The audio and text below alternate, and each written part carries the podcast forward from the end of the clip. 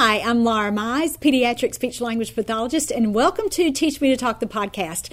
Today, we're going to talk about something that is pretty new to me that I've not done forever with the consistency that I'm currently trying to do. And so I want to be sure to offer these strategies to you as well. And so this is podcast number 397, and it's called Getting Started with Visual Supports for Toddlers. And again, I've used visual supports off and on, but this is something I'm really working on for me. And so I hope with this uh, course and with this podcast today, I can share with you the things that I'm really trying to revamp. And that's so important for us as we continue our careers. Whether this is your first year in practice or your 15th year or your 25th year or your 35th year, that we are always looking for new strategies to share with our uh, families that we're working with. And this is especially important right now with the time that we're living in, with so many of us doing telehealth visits and really trying to give families strategies that they can use during times of emotional uh, instability or insecurity. And so lots of our little friends at home, now, no doubt lots of them are saying, This is the very best time of my life because my mom is home every day and I don't have to go to the babysitters or I don't have to go to daycare or some kids are really enjoying not even being in preschool. They just, it feels like Saturday every day. So no doubt there are some children that if we wrote a social story or we did a visual uh, support system for them, it would be like, woohoo! This is great! Yay, mama's here! But there are some children who, uh, regardless of what time they're living in, have some difficulty understanding what we want them to do, even in a daily routine, or when there's a new event or something that is a situation that's kind of predisposed to make them uncomfortable, like going to the dentist or getting a shot or getting a haircut. Because of their sensory processing differences, they may need some support and need some help to either prepare them to help them participate in the activity or how I use this a lot with my little guys. It's just our language delayed little friends who need some help learning to talk about recent events so that they can process things, be prepared for the next time, and also so that we can just give them vocabulary and help teach them to talk about the things that they are currently doing or have done. So that's what we're going to start with today with is getting started with all these ways that we can use visual supports. And again, these techniques are so valuable for children because they do help them su- successfully transition and then participate. And because of that, because we're looking at children rather than just purely using their auditory uh, abilities or their language comprehension abilities, we are giving them another way to help link meaning with words with using these pictures or visual supports. And so the kids that this strategy really works best for are children with those visual learning preferences. So, what do I mean by that? I mean children who at two uh, may already be doing some reading. You know, that's called hyperlexia. It is really associated with children who are on the autism spectrum. But also, a lot of zany brainy kids are uh, early readers too. And so you can't always use that as a marker. And for sometimes those kids, a lot of times when kids have those really honed in visual skills, their auditory systems may even be weaker. And so you try to kind of think about that as a therapist. Is that because visually they're compensating for that auditory weakness? So their visual system is, uh, again, kind of taken over because language isn't as meaningful for them as we would want it to be yet? Or is it because their system, again, they're so just naturally dis- disposed to having those uh, visual strengths that that's, that's where they've blossomed? That, that's where they're really, really, um, really, really their sweet spot. That that's what does it for them. That's how they learn. They're visual learners. And so again, you can kind of think about it as a weakness or a strength, but I always prefer to think about it with a strength. And that's uh, certainly a better way to kind of go with it when we're explaining it to parents. And if you're a parent that you've just stumbled on this podcast on YouTube, because you're looking for solutions for your child. Maybe you've uh, searched a term like social stories, or maybe you know that your child has some uh, difficulties with certain uh, upcoming routines or things that are happening in your life that you want to help him process through. And so this information will be valuable for you as well. So don't let that scare you. If you're just a mom and you found this show and you're thinking, oh, she's a therapist and she's talking about a lot of scary things, does this mean my child has autism because he needs a social story? Absolutely not. You can use social stories with a variety of children. I use them a lot in my practice. Again, I've, I've talked with you, I've already mentioned uh, situations that are coming up for children who are language delayed and that you just need that extra support for. Used it uh, to help children process things. I have a little guy right now who's had a significant family change, and he's, because of that, his mom is having some difficulty with bedtime. And so we've talked about using so how we can use a social story and write a social story for him him to make that bedtime routine a lot easier. And so, again, you can use this with any kid that you're having some difficulty with or you need an additional strategy for. And I think this is so important in our uh, new age right now of social distancing, where lots of us as therapists are still trying to provide our family support through technology. And so you may be sharing this video with a family because you think that uh, this could really help them in helping their child work through something that's going on or either prepare for an upcoming event. So those are the situations where we use visual supports. And again, I kind of laughingly or jokingly referred to this as visual supports light because this is an area that I don't, I don't, I feel like I still have a lot to learn with this and that I could do even more. And as I preface the show, this is something that I'm really trying to kind of hone my skills with and so or, or you know really shore up my skills. So i want to be sure that i'm passing that along as well. All right so how what are some different kinds of visual supports and how do you know what to use? The most common visual supports of course are pictures. So how do you know when a picture is appropriate to use for a child? We have to make sure that pictures are meaningful for children. And so the very best way to do that is just let's just kind of look at how they use pictures already in their lives. Do they like to look look at books. Are they going and getting a book? Or do you fight them? Do you have to really fight them to sit down and really uh, they they resist and they avoid reading a book with you and maybe reading for some children is pretty solitary and a lot of times when kids are like this and they still have some visual learning preferences but instead of looking at the pictures they're really you know maybe with if they had my papers here and if this were a little uh, paper book, they would just flip through the pictures, or even with a cardboard book, they're flipping through those pictures pretty fast. And those kids are visual kids. They are getting a visual bump, but it is really a self-stimulatory behavior at that point because they like they like whatever visual uh, feedback they're getting when they do that. And so that's not really a language activity. So if you have a child, or even a picture activity, so if you have a child who's using a book like that, and you're thinking, well, he likes books, he like he obviously he's attracted to this, we still have to make sure that the child is becoming symbolic, meaning that the picture means something to him so that he can see a picture of glasses and know that that picture means uh, the, the real object. It's the same. That they, again, it shares meaning. He's becoming symbolic. So, some common visual support systems for kids that we determine that pictures are relevant would be visual schedules, so that we're helping them understand what, what uh, helping them predict events so that that they know what's going to come next.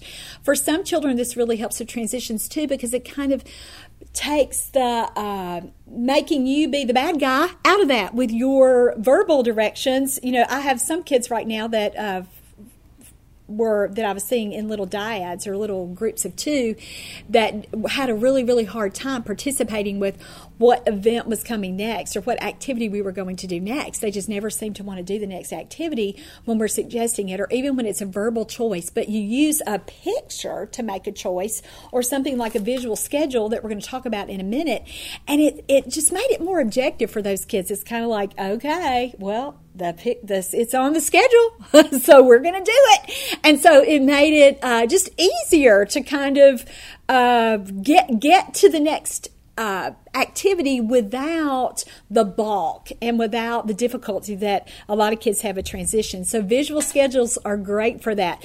Other visual uh, systems here, visual supports would be routine or social stories. Now, lots of us use a term like social story, which is actually trademarked by uh, Dr. Carol Gray, who's an educator that we're going to talk about in a minute when we get to that section. But she has some very specific criteria for you for being able to call a story that you're you're using a social story. So we may, as professionals, want to be careful about that and call them routine books or routine scripts or schedule books or event books, something that may not violate Dr. Gray's trademark and may not uh, particularly meet all of her criteria there with social stories. And another really important kind of visual support is video modeling.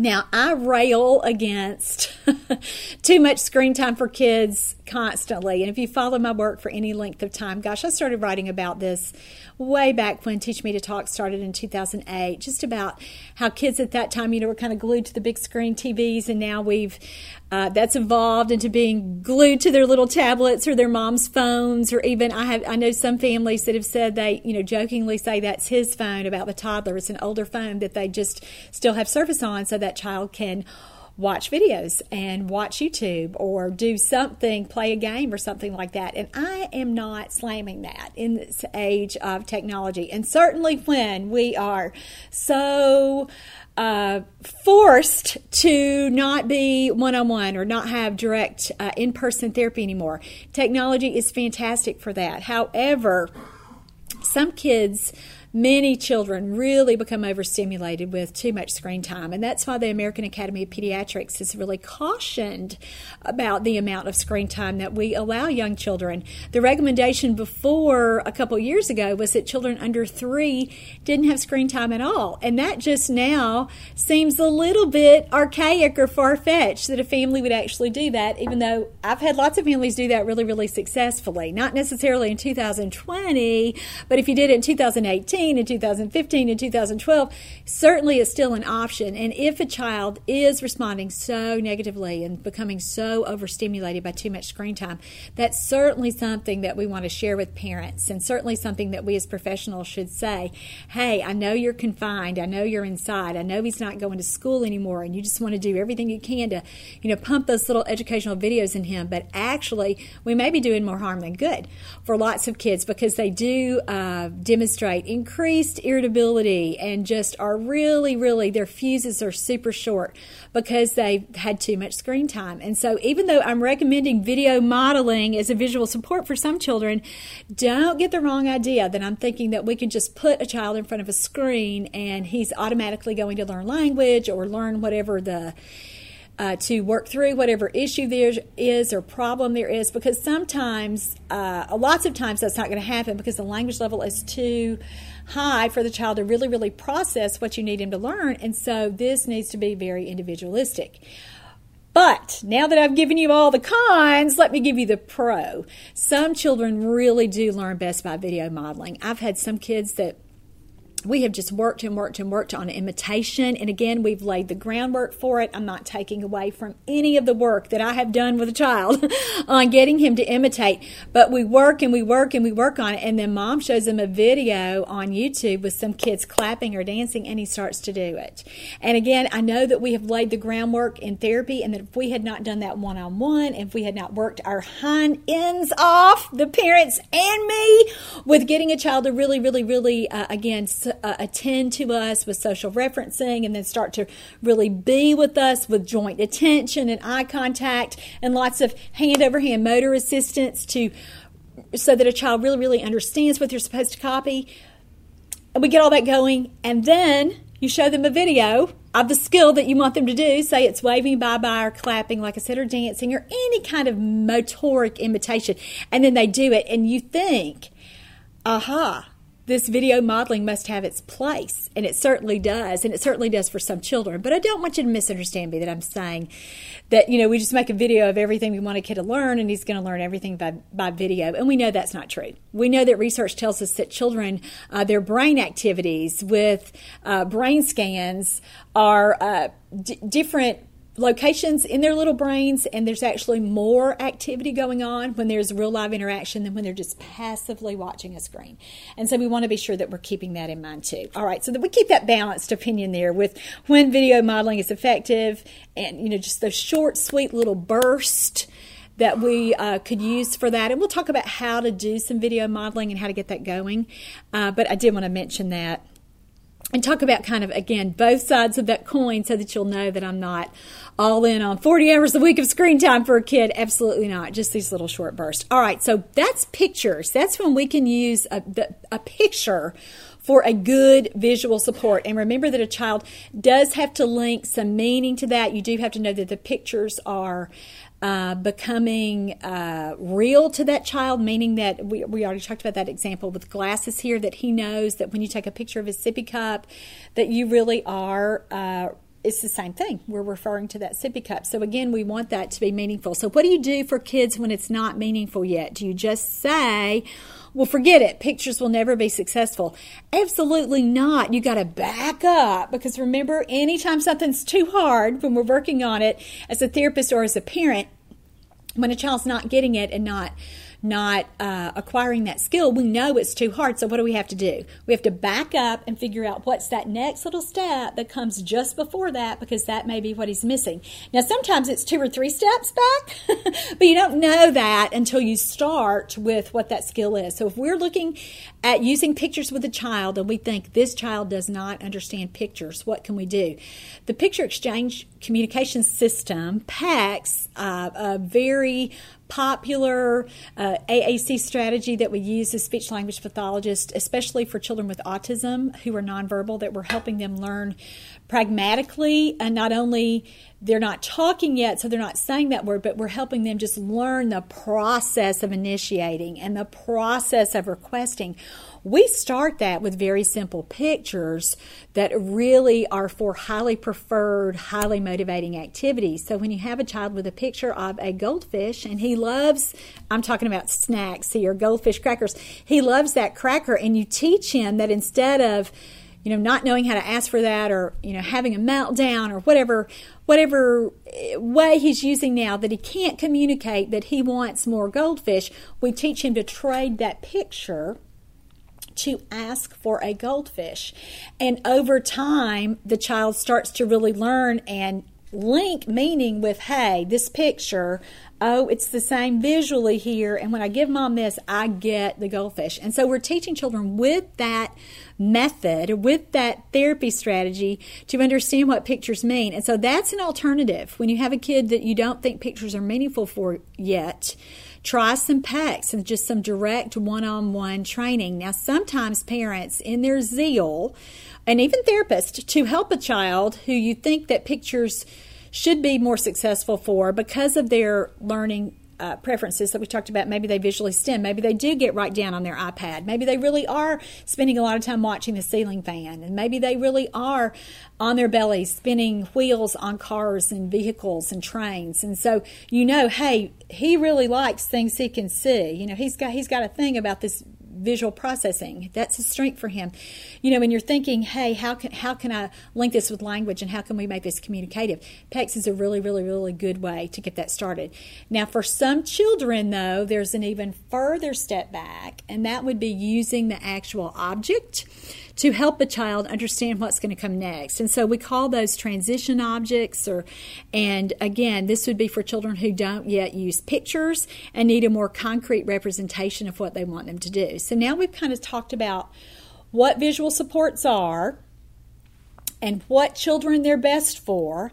And now I've given you some examples of uh, visual systems. So let's start to talk about how we can really use this and kind of the down and dirty information where this is how we make this effective and this is how we use this with children. And again, because I'm a speech language pathologist, we're talking about today helping children with language delays and language disorders. And so again, this would mean that kids who are having a difficult time following the the verbal direction alone or just kind of learning what comes next in an activity uh, just from participating in it every day. There needs to be another, there's some kind of problem going on, or you anticipate that there might be a problem going on.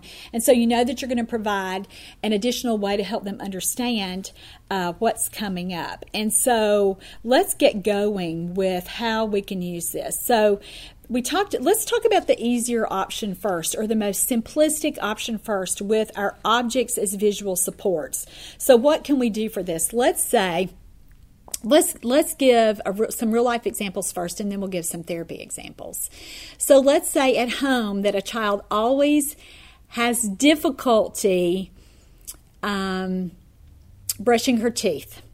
And so let's say that mom has tried to use begging. She's tried to use scolding. She's tried to use everything she can. And she may even be using some sensory strategies like normalizing sensation in her hand. She might be doing some whole body strategies that our occupational therapists has taught her, like getting lots of movement before toothbrushing, doing everything to make sure her little body is regulated and can process it, or as sometimes I say to parents, so they can handle it, so they can handle it without freaking out, for lack of a better word. And so, mom may have done a lot of different things with toothbrushing, and it's still kind of a disaster. The child still doesn't want to let her in her mouth. This is a child who has a lot of uh, tactile sensitivities in her mouth. So, what could mom do? And let's say, again, the pictures haven't been as successful because she still doesn't understand. Or sometimes you think, well, she sees the picture and the picture sets her off because she knows what's going to happen next.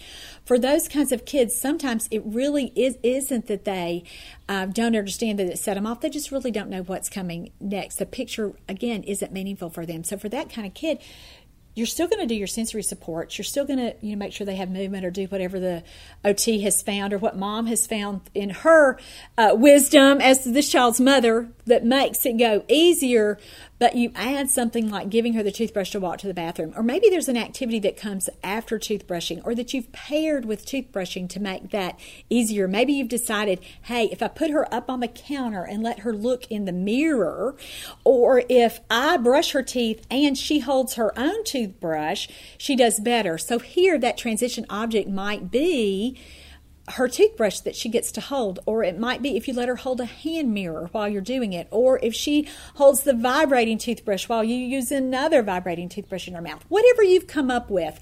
My point here isn't the strategies for toothbrushing. My point is that you could use an object to help a child understand what comes next. And so if a child has difficulty, and again, sometimes it's not, we think it's difficulty with the next activity, but really it's it's difficulty that they don't really understand what's coming up next next, or that they don't want to leave what it is that they're currently doing. So we have to give them that object as the next representation of, hey, it's okay to leave the school bus right now because we're going to go play with. Uh, pretend food. And so if you're trying to get a child and again we've kind of moved on to a therapy example, but if you have a kid who's who's kind of always wants to stay with what what that last activity was. And parents tell you this too. They'll say, you know, maybe your kids now that you're seeing through telehealth you've noticed that in sessions they have a really hard time with letting go of one activity so that they can move on to the next one. And sometimes it really is that they just don't understand that the next activity will be fun too. And parents are going to tell you the same kind of issues happening with them at home. So you give them that object for what's coming next so that they know. And it's uh, and, and with with the kids that this works for it's like magic because you hand them the washcloth that it's time to go take a bath and they're suddenly with you because they understand. They're not fighting you're not fighting them tooth and nail or they're not fighting you tooth and nail to stay where they were in that, that past activity or that last activity they're ready to kind of move on. And so um, it's a really really nice strategy to use. And so if you have children at home that again are not um, following directions, not always understanding and processing what comes next. And some kids who have those kind of language delays don't have issues with this. Their parents can just move them throughout the day, one thing to another. But there is a subset of kids because of their sensory processing differences and their sensory regulatory uh, maturity level that moving on to something else is just really, really hard. And so this is a great strategy that you can use with that. So think about what the next activity would be coming next and have mom have that an object from that activity so that it helps that child understand oh we're moving on. Now it's time to go in the kitchen and eat. Now it's time to put my shoes on because we're going to uh, you know get to go outside today. Now it's time to um, I was going to use an example like school, but nobody's going to school right now. But you know, these shows live on. When kids get to finally go back to school, you show them their backpacks so that they see, oh, yeah, I'm getting ready to go to school. Yeah, I can stop watching the show because that's going to be fun too. And so think about how you can use those objects. Now, sometimes I hold the new object until the child participates at least a little in cleaning up what the previous activity was, or so he shows me that the, he's ready to move on to the new activity.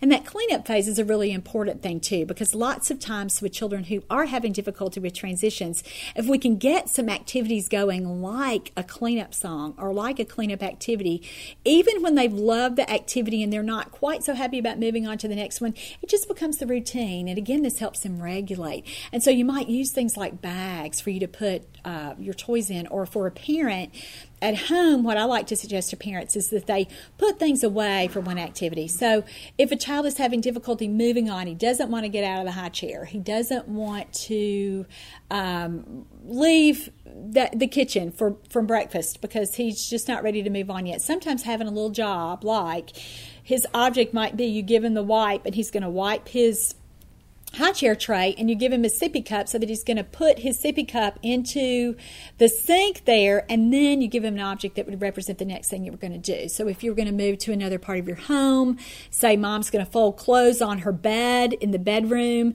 that might be what she says is you know here's this here's this cloth or here's this towel come with me. Let's go fold these clothes. And so you've got you know your next object you're always doing that. Does that require some advanced prep by parents Absolutely, but everything requires advanced preparation by parents. You don't change a kid's diaper without having the new diaper and the wipes and, you know, if whatever else you use for that, the cream, you don't you prepare. And so sometimes we as therapists get caught up in, well, I don't want to ask a parent to do something extra or they're just that, that's too much. I get that, but on the other hand, they need help. they need something that works. So if you can say to them, always get some little object from your next activity so that you can help your child who they are already saying this is a problem for me.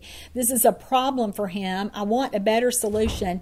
They're going to accept that recommendation. And so don't be so afraid as a therapist to suggest that a parent might do that. Now, you will have some parents that balk at doing anything different.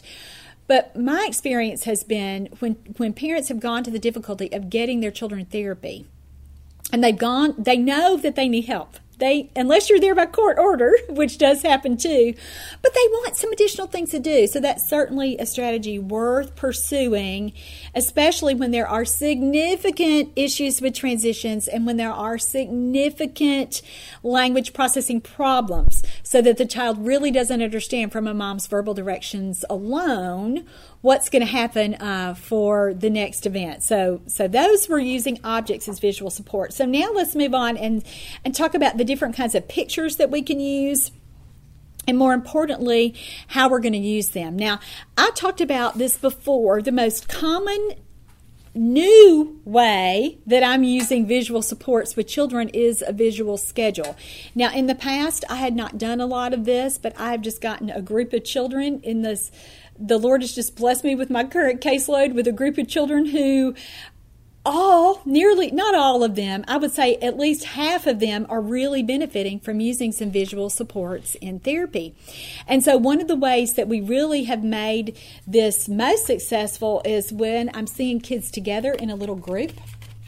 And so, I talked about this before how I have uh, one little guy especially who is so bright that he kind of wants to come up with his own uh, activity. He wants to choose his own thing, whether that's on the schedule or not, or sometimes would kind of balk at whatever it is that I suggested or his mom suggested. And not all the time. I don't want to portray him as overtly negative because he is a precious little boy that I can't wait to see again.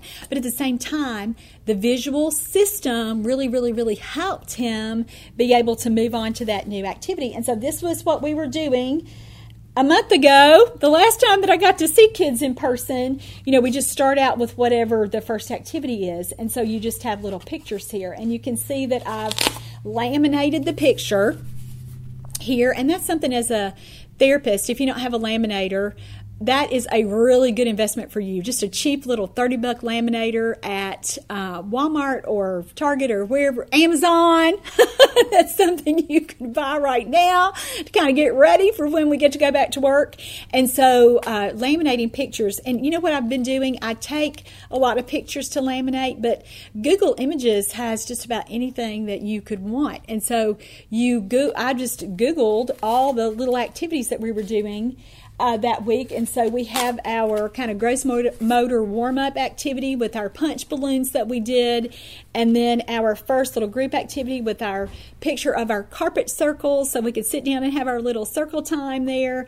And then just our next, our sensory table picture, and a picture of Play Doh. And so, how you use this is you really talk about it. And you don't have to make a big deal about saying to a child, hey, I've got a new strategy for you today, and this is going to work because you have auditory weaknesses but visual strengths. You know, and, and you may not even explain it to a mom like that. You just might say, this is a way that we can provide some consistency and some predictability so that your child understands what comes next. And I've had, and you know, and one thing I always say to parents now is I've had great luck with this because it really does set a child up for success and it sets a parent up to expect that this is going to work for her child. So you're all kind of started out on the right, at the right place, on the right foot. And so can you see that with a therapy activity, how this would uh, really, really help you organize your session. And a lot of therapists do things like an all done box. And so, if it, especially if you have a kid who, again, has a hard time letting go of the previous activity so that he can move on, you're going to show the visual schedule and you're just going to say, oh, and, and what I say, you know, the first time that I introduce this to a child is look at what we're going to do today. Look at all these things. Oh, look what comes first. Look, it's it's circles. It's our circles for circle time. Those are our circles. See? Let's go get our circles. This is what we're doing first. And then you you do the activity, you do it together, and then you come back when you're finished or if a child doesn't want to uh, let go of that activity or stop that activity like we've talked about, we say, where's our where's our chart? And i call it a chart instead of a schedule. You can call it whatever you want to call it but where's the chart? What's the chart say we do next? And a lot of therapists have another step where you're pulling uh, the picture off your schedule and putting it in an all done box or an envelope or some container that you've say to the child, Oh, we're all done with that. That's finished. Let's see what's next. And it really helps some kids who have lots of difficulty with, again, the letting go piece of a transition. Not necessarily that they don't want to do what comes next, but they're just always kind of not wanting to move on. And so that's a good way to do it too. And look, parents can use this at home with any kind of schedule that they're doing. And, and this, I'll tell you right now, especially with so many parents being out of work or their routines being disrupted because their their business is closed or their teachers and they're not teaching in school right now or whatever and they're all home and they have had a hard time getting a routine going or a schedule going you know there could just be some uncertainty there or disorganization or lots of us with our own kind of inherent executive functioning flaws are having difficulty keeping things going with consistency and routine so that our mental health stays stable and so that we again get things done especially in this time when things are so disrupted. So this might be a great strategy for families who are having a difficult time getting it done. Now will they be able to have a laminator and laminate all these pictures? No but they could eh, maybe they're able to just take the pictures on their phone and print the pictures and use them that way. Maybe they're able to again uh, come up with some way that they can use it. Maybe even use it on their phone with a sequence of pictures that they've taken or on a tablet where, you know, we're going to look at this picture on the tablet and do this first, and then we're going to look at this picture on the tablet and do this. Now, for some kids, introducing the tablet right there is going to be just another level of chaos that you don't want to do because they're going to want the iPad then or want, want to watch a video or something. So for some kids, you know, there is some individualism here that you'll have to consider some factors, but that's that's the case with everybody, right? That's why we do therapy, is because we are uh, making this specific to the child with his own constellation of weaknesses and strengths. But families could really use this strategy again if they are having a hard time getting things going. That's why things like to do list work. And so, this is what we're doing we're taking a visual support system like an adult to do list, but we're making it uh, relative to a toddler's developmental level so that he can see, okay, these are the things we're going to do. This is my list. This is going to help me get through. And, and that might be a great way to explain it to parents too, so that they understand. And most of the children that you would use this, now you're not going to introduce it with a kid who doesn't need it. So don't feel like this is too much trouble. If a family, again, really is wanting a strategy or a different way to do it, and if it's really a problem, they're going to find out a way to make these visual systems work. So this was this is a good idea, the visual schedule there. And again, it's kind of a visual support light. It's getting started to visual supports without as much time and investment as some parents want to do. And I started talking about this earlier, but let me go ahead and mention it. Sometimes parents or even therapists will get just so excited about a strategy that you kind of you kind of go overboard and you want to do it with everything so that you might talk about a visual system for a parent and then the next time you get to go in that family's home they have everything labeled. They've they've taken pictures of everything and they've put you know a picture of the chair on the chair with the word chair written there and they spent you know three days kind of obsessively taking pictures and putting them everywhere but there's no real communicative value in it. I mean i guess the child they're helping the child symbolically link the meaning. But my point here is you don't have to go so crazy with making a picture for every single thing. Think about it, like I said at the beginning visual support light, you're going to start out with just a few little pictures and see if that would be uh, make a significant impact with how that child can participate or transition. All right, so the schedule is one way to do it, particularly for children who have difficulty with transitions and difficulty moving on and difficulty staying on track, or they're a little bit negative and don't ever seem to want to do any kind of adult directed activity, this would be a way to, excuse me, to lead into that, especially for therapists. Uh, when you get to go back to work and do sessions, if you're watching this after all, you know, if this gets, if you're going back to work, you get to, uh, this might be a strategy for you to use for a kid who, again, seems pretty, um, pretty independent and doesn't ever, you know, you you feel like, oh, I have followed his lead so much that we got to kind of regain some balance here, and we at least half the time we've got to do some things where somebody else is directing it, because frankly. Kids, when they go to preschool, don't get to call the shots. They don't get to decide when math is and when recess is and when lunch is. They have to follow the routine. And so, for those of us who work in early intervention and those of us who are parenting toddlers who have had that kind of predisposition, we have to help them overcome that and give them ways to cope with that and strategies. And so, this certainly is one thing you can do. All right, we talked about video modeling a minute ago, so I don't really want to review all that again. But for some children, video modeling is really, really important.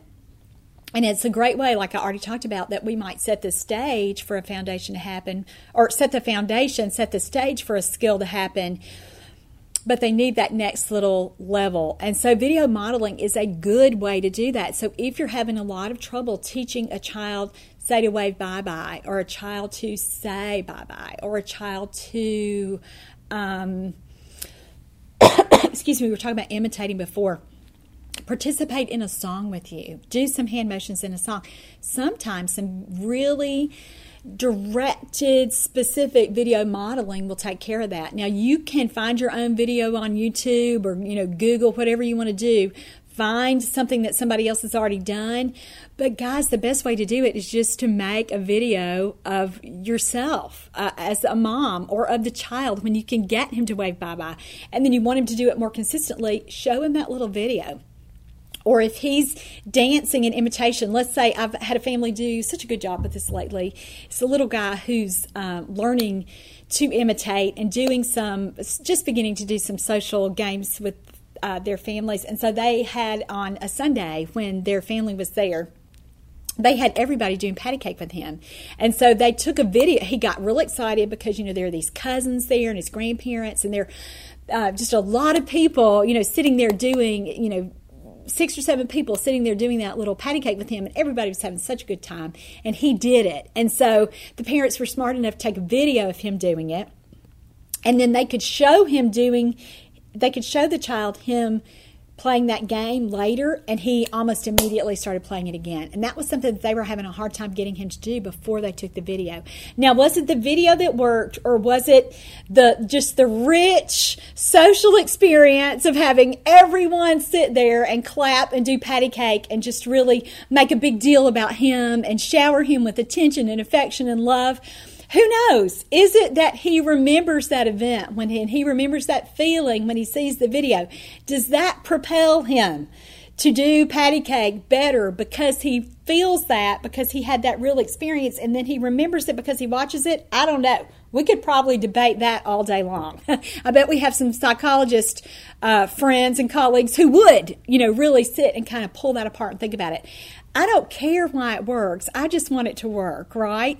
And so sometimes that video modeling, or if um, the Mama Game, and I, that's one of our most popular uh, YouTube videos. I shot it forever ago. I need to reshoot it uh, again, but it's where we um, call Mama, where we set up this really specific game where we're calling Mama, where she's hiding, and we're saying, "Mama, Mama," making a video of that, of Mama, of playing that game together, where the child calls Mama, and then Mama appears on the video and in real life. So doing that together is going to be really, really, really important and for some children can really really make a difference with that. So talk to parents about how they can how they can use video modeling. Talk to parents how they can make some videos. If they are working on waving bye bye with a kid or blowing kisses with a kid excuse me they may uh, take pictures of mom blowing kisses and of dad, or, or take a video of mom blowing kisses, and then take a video of dad blowing kisses, and take a video of older sister blowing kisses, and you know maybe the neighbor across the fence. Take a picture of the neighbor blowing kisses. That would be a way to work on it, and then to show the child the video and say, "Oh, let's blow kisses. Let's do it. Come on, come on. Remember you did it. Come on, blow kisses. Blow kisses to daddy." And so do that do it in real life, but use your video modeling to do that too. So I think it's a great idea and a great suggestion.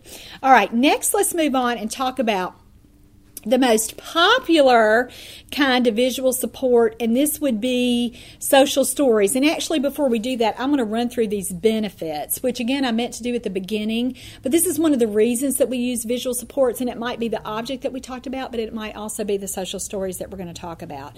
But why do visual supports work? We already talked about that the first reason is we are meeting a child where they are, that this is their learning strength. They have already done something to let you know that pictures are meaningful and that they like pictures pictures.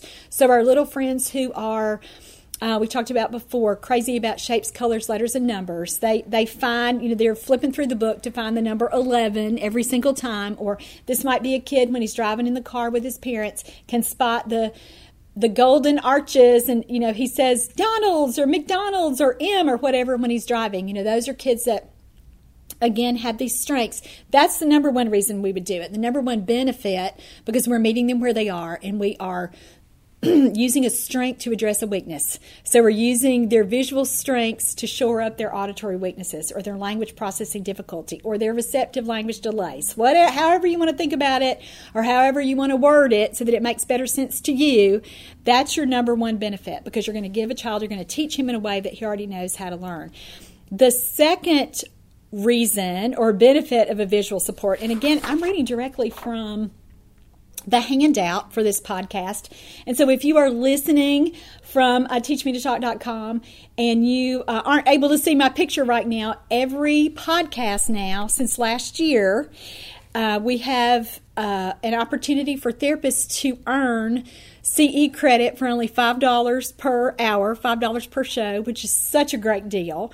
But you'll get a, a handout, and uh, therapists are telling me that they're using it for parent training opportunities, especially now if they're trying to do some telehealth or some support via technology where they can send the parents the handout. So you don't have to do the handout. You can just email them the handout, and they have that there. And then you can tell them that this show is on YouTube that they can watch it for uh, kind of for homework or if you don't want to call it homework for background or to get more information it's certainly there for them and then you can share the handout with them now the handouts are only available if you purchase the the course and so some parents have told me that they're just doing the courses and purchasing the courses because they're using the handouts and it's funny parents have told me they're using the handouts with their therapist and so I love working with parents like that who are so on the ball that they're bringing me things. And texting me things and sending me links and saying, Have you seen this? Because I know when I have a parent like that, that they are committed. and that they are out there not just waiting for me to solve their problems or waiting for me to tell them every single thing that we should do for their child. They're really taking the lead. So if if you're that kind of parent and you're watching the show or listening to the show right now, congratulations to you. And don't forget that you can get these handouts too and uh, to use for your own your own benefit how you want to do them. Okay, so back here to this benefit of a visual support. They enable children excuse me, to understand and predict the order of events for an activity. So let's use a situation, let's give you some examples with all of these benefits for how we could do this. So let's say that riding the bus was, hopefully will be again, with a child, riding a bus is a problem. And so what would you do for that? You could make a little social story. You could you could do a story like we're going to talk about in a minute with a book, or we could even do something like this, just a really simplistic uh, set of pictures here that tell what comes first. We're going to put our shoes on and leave our house, or you know, put our shoes on and get our coat or our backpack or whatever we're going to get. Then we're going to walk to the bus stop. And then we're going to wait for the bus. We'll look for the bus. And then the bus is coming. We the we wait until the doors open and the driver says come on the bus. So can you see how we are laying this out in very predictable sequential steps so that a child knows everything that's going to happen? Now let me caution you here and i, I want to say this so that you understand it, especially if you're a parent and especially if you're a therapist and you haven't done a lot of early intervention, you're just moving back, say, from school age children to see some kids in EI. Don't make the story or the visual support more complicated than the child's cognitive or language system will allow. And so sometimes therapists and parents, and I did this a lot at the beginning, I would get so excited about that book Kind of like what we talked about before when a parent would get so excited about pictures that they take pictures and put up pictures everywhere in their home, and then it just becomes. It's, there's not it's not even that functional anymore because they've overdone it. There's no real way to use all that. Sometimes we do that with a social story or a routine story or an event story, and we make the book 35 pages long because we get so excited about it or we think oh i've got to break this down into simple steps and we make it so long that we lose a kid and you know a lot of times halfway through the project you're like why am i even doing this this is way too much that i way overkill for what I wanted to accomplish here. So even though you're trying to get a kid to understand the order of events, like riding the bus, don't make it so cumbersome that the child can't even get through the story with you and as and this is particularly important for children with really short attention spans. So if you want to do a social story, your uh, your story may be three or four pages, and that's it. And then as the child matures and makes progress and develops, then you can add some more pictures, or then bump up to a different system, or you know make a totally new book, whatever you want to do there. But just be sure that you're matching it to the child's language level. And we're going to talk about how to write these stories in a minute, or how to get the text for that you know, the rule is you always want to stay one little language step above where they are currently processing. And so if a child or and even talking, so if he's saying if he's nonverbal, and his and he and he barely follows one step directions with assistance he's he's you know that's pretty new for him you're not going to be able to have a paragraph about a picture that says today I'm going to go to the dentist because I want healthy teeth my mom made me this appointment it's uh, you know, Friday, April 17th, you, that's too much. You would just say, um, I will go to I am getting ready to go to the dentist or on the day I go to the dentist and it's that's that's what you do you keep it as as simple and as uh, true to the child's developmental level as you can. And that's why a lot of our kids don't like books anyway, because the language processing requirements for that book are just too hard for them. It's, you're working at a level that's too complicated. And so we've got to really, really keep it simple, even when we are helping them. Uh, understand an upcoming event. Okay, the second benefit is it visual supports serve as scaffolds for the child's active participation in the activity. So again, they can't do it by themselves, so you would never write a social story or use a visual schedule if you weren't having problems. Why would you introduce another level there? You want kids to really depend on listening and language comprehension in their auditory systems. We're using the visual support when that's difficult for whatever reason.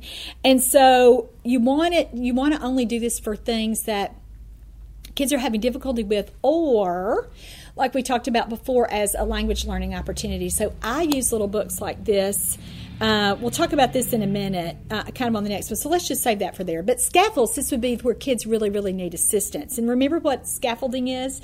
It's uh, when you're painting or when you're building something and you're up high, you need that next level and that next level and that next level of support. And so that's what using a visual system is. It's just providing that next level of support for a child. So let's say that, like, going to the potty. Let's say you're you're toilet training a child and you are giving him the steps that are necessary for him to go to the bathroom. And so you uh, you know are going to have your picture even if you're writing a story about it uh, listing those steps. And let's say that something that's been really you know he just doesn't remember uh, you know he doesn't always think about getting his pants down before he tries to sit on the potty, or he forgets to flush, or whatever it is that he's having difficulty doing. The the pictures serve as a way to to help him, help him remember, help him know what comes next, help him predict what comes next, help him learn the order there. And so that's what we mean by that. The third benefit of visual supports is it uh, supports children in developing meaningful vocabulary for the activity or to address the language goals. And this is what I like a lot about these kinds of little books because then we can talk about them and make sure that the child has a word for that or really knows what you mean when you're talking about that. And if it's a new event, like we talked about getting a haircut or going to the dentist or something that's different like that, there or going to a new babysitter or going to a new school or anything that would be new that a child would be doing you're preparing them, you're giving them that advanced vocabulary. So, you know, a teacher is a new word for a child before he goes to school. And so that's going to be something you're going to talk about. And, and then even after he's started school, you use their little book to help them remember, to help them be able to talk to you about it communicate about it. I made uh, for a little boy last year a birthday book. We, I was seeing him at that point um, in my home, and then I started to see him in his home. And we made just a little book of the little birthday party that I had for him at my house, and then we made a little book of the birthday party that he had with his family at the pizza place. And his mom has used that birthday book a lot this year, and we have used it for tons of things. At the beginning, we used the book receptively. He he was talking then, but you know certainly, gosh, now just oh, he's made tremendous progress in a year.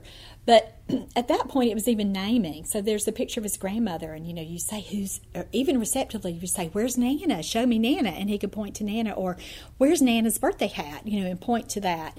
And we could really use an activity like that as a a super meaningful receptive language activity. And he's a little guy that didn't really like books a lot. So this was kind of a transition for him to get him to really use books and to really want to sit through a book and want to stay with his mom. And and that book was pretty long, so it was and it, that was intentional. And so we did that to build attention. So instead of him looking at three or four pages, then he was able to look at seven or eight pages and then longer. And so certainly we can use these as language teaching opportunities too. So that's another benefit.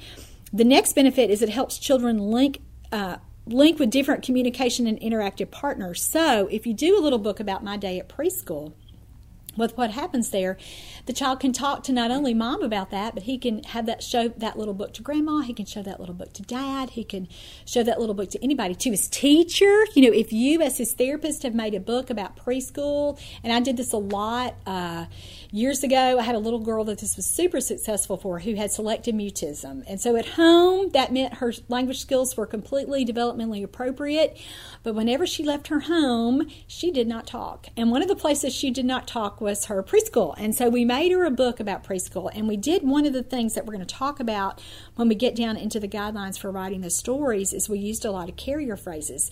So she had really predictable things to say when she was using her book. And that's one of the first ways that she really consistently began to talk at school is to use her little book with teachers, mostly with adults at the beginning, and then uh, as children get older, when they're past two, they are more uh, generally more they move that move into that cooperative play phase with other kids. So everything's not just parallel play where you know we do the same things but we're not really interacting. When children become older, they can use those little books if they're still needing these visual supports with other kids. It's a way to kind of start the conversation or uh, something to kind of again as their little object and event that they're sharing so that they've got some nice joint attention even uh, between children. And so you can certainly do it that way. The next benefit of using a visual support is to build joint attention. And so it's remember what joint attention is. Remember there are three points there it's you, the kid, and something you're sharing. And so for some kids who have these big time visual strengths, like we've already talked about, they may have difficulty sharing a book unless you've kind of set the stage that you've made the book with them and this book is about them and it's different than any other book in how it looks and how it feels and what it says. It's not that standard kind of cardboard book or even a book with pages. You know, again, you may make this with, I make them just with uh, regular copy paper and then laminate the paper. And so the book, and, and put a hole in it and then get a binder, one of those. Uh, metal binders you can get them at walmart or something. They usually sell them in like a pack of 10 or you can order them off amazon. And so you put it right uh, you hole punch it and then the book is there. You could do three if you wanted to but i just like doing it in the upper corner. And it, the book feels different. And so you're able to really build joint attention because you're helping the kid uh, work through that and, and share that book with you. And so kids who are hyperlexic or echolalic that might be something a strategy for you to use too is to get joint attention going with this kind of book. And it's a way to kind of get you in and hook you in with what their interest is. And so i've had really good luck with that too. Another benefit is that it helps children remember their predictable features of an event, and so explain the activity. It's the who, what, where, when, why they're doing something, like getting a haircut. And so that's really important with your wording so that you're providing all the players all the steps, the characters. And again, you're not going to go crazy with 47 steps, but if the book is about going to get a haircut, you need to talk about um, there's a lady who will be there who will put a cape around your neck. She holds the scissors. So you're going to talk about the haircut lady, whatever you want to call her, the hairdresser, the barber, I don't know. but you talk about who that person is going to be so that they can expect that and anticipate that. And then the last uh, benefit of using visual supports is we're going to encourage adults and others to perform the routines in exactly the same way. So if you have a child who has a lot of difficulty going to bed, but he's going to stay with grandma. Or let's say mom's not going to be there at night, but dad's going to put him to bed. You've had a different, you're doing some a social thing or a new job or whatever. And so dad needs to be able to do this routine in the same way that mom has done it, that you've gotten the routine down and that there are no issues. The child actually gets to bed and falls asleep, even though mom's not there. And, you know, again, the circumstances may be different. The book can really help provide that stability and that structure.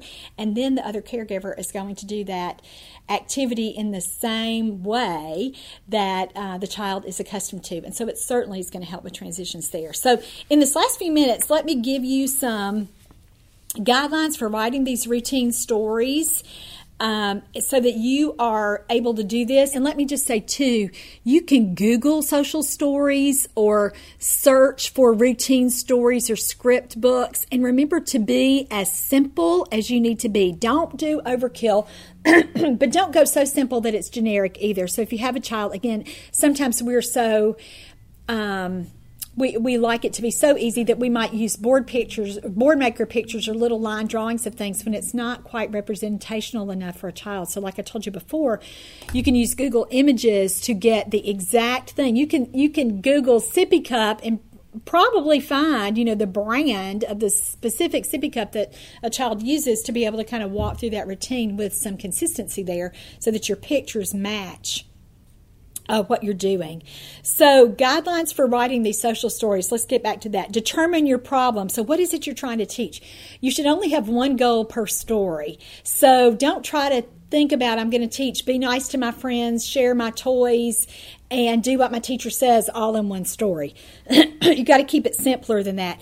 Be a detective. So for therapists, this means that you've got to interview parents and you've got to decide what the problem is. You've got to gather the information you need to write the story. If you're a parent doing this, you already know this information, but you've got to think about what are the real problems here? Is it that in the bathroom that she can't get her pants down? Is the problem that she doesn't remember all these steps? Is it that she really potty training is so new to her that everything is new? So that we've got to we've got to you know really help her understand what happens when we go in there. So be sure that you're uh, really thinking about that. And as a therapist, you can help parents even in your telehealth visits to really decide what the problem is. Begin to write and edit the story, and we t- already talked about using the right language level. So you want to have this where a child uh, where we adjust our vocabulary and our sentence length to match the child's developmental language level. So be sure that you're doing that. Write in first person or third person from the child's point of view with their various sentence types to address your goals. So you, I've written the stories both ways, where we might say something like, "I'm getting ready to go to school," or um, "I will go to." Whoever's birthday party, where you're writing an I, or you might use the child's name there. Ben's day at school or Ben's bedtime routine. So just see what might work better for a child.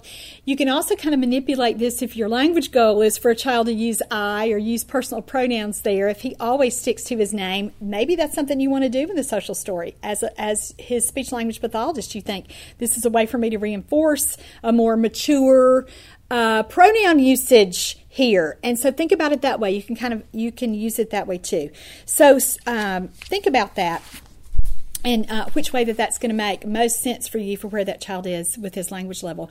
Be sure that you're using descriptive sentences that provide that, like we talked about with journalism, those WH questions: who, what, where, when, and why. So I ride the school to bus every. I ride the bus to school every morning.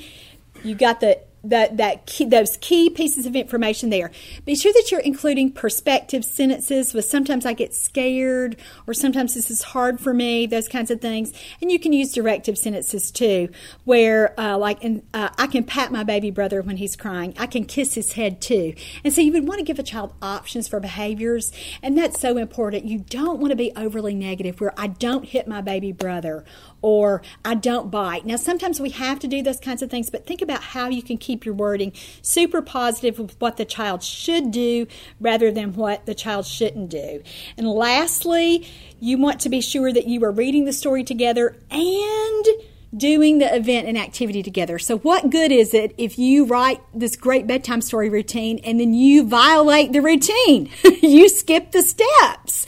It doesn't do any good. So, make sure that you are staying true to what the story is, add parts, take out parts that you need for a child. And again, your goal here, what are your goals? It's to provide emotional security for that child so that he can get through that event and to hopefully address his language levels at the same time. All right, that's it for today. I hope that I've given you some new information about using visual supports or at least getting started with visual supports for toddlers.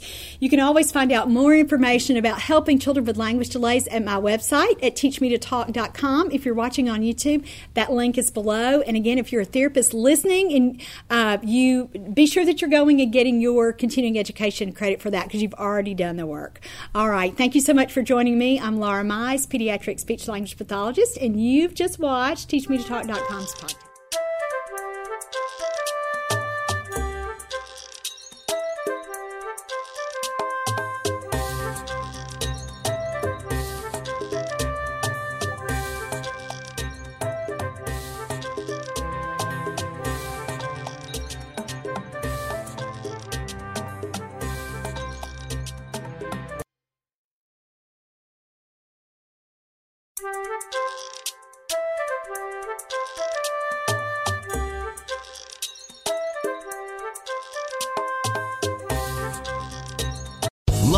Casino asking people what's the weirdest place you've gotten lucky? Lucky? In line at the deli, I guess? Aha, in my dentist's office. More than once, actually. Do I have to say? Yes, you do. In the car before my kids' PTA meeting. Really? Yes. Excuse me, what's the weirdest place you've gotten lucky? I never win and tell. Well, there you have it. You can get lucky anywhere playing at LuckyLandSlots.com. Play for free right now. Are you feeling lucky? No purchase necessary. Void where prohibited by law. 18 plus. Terms and conditions apply. See website for details.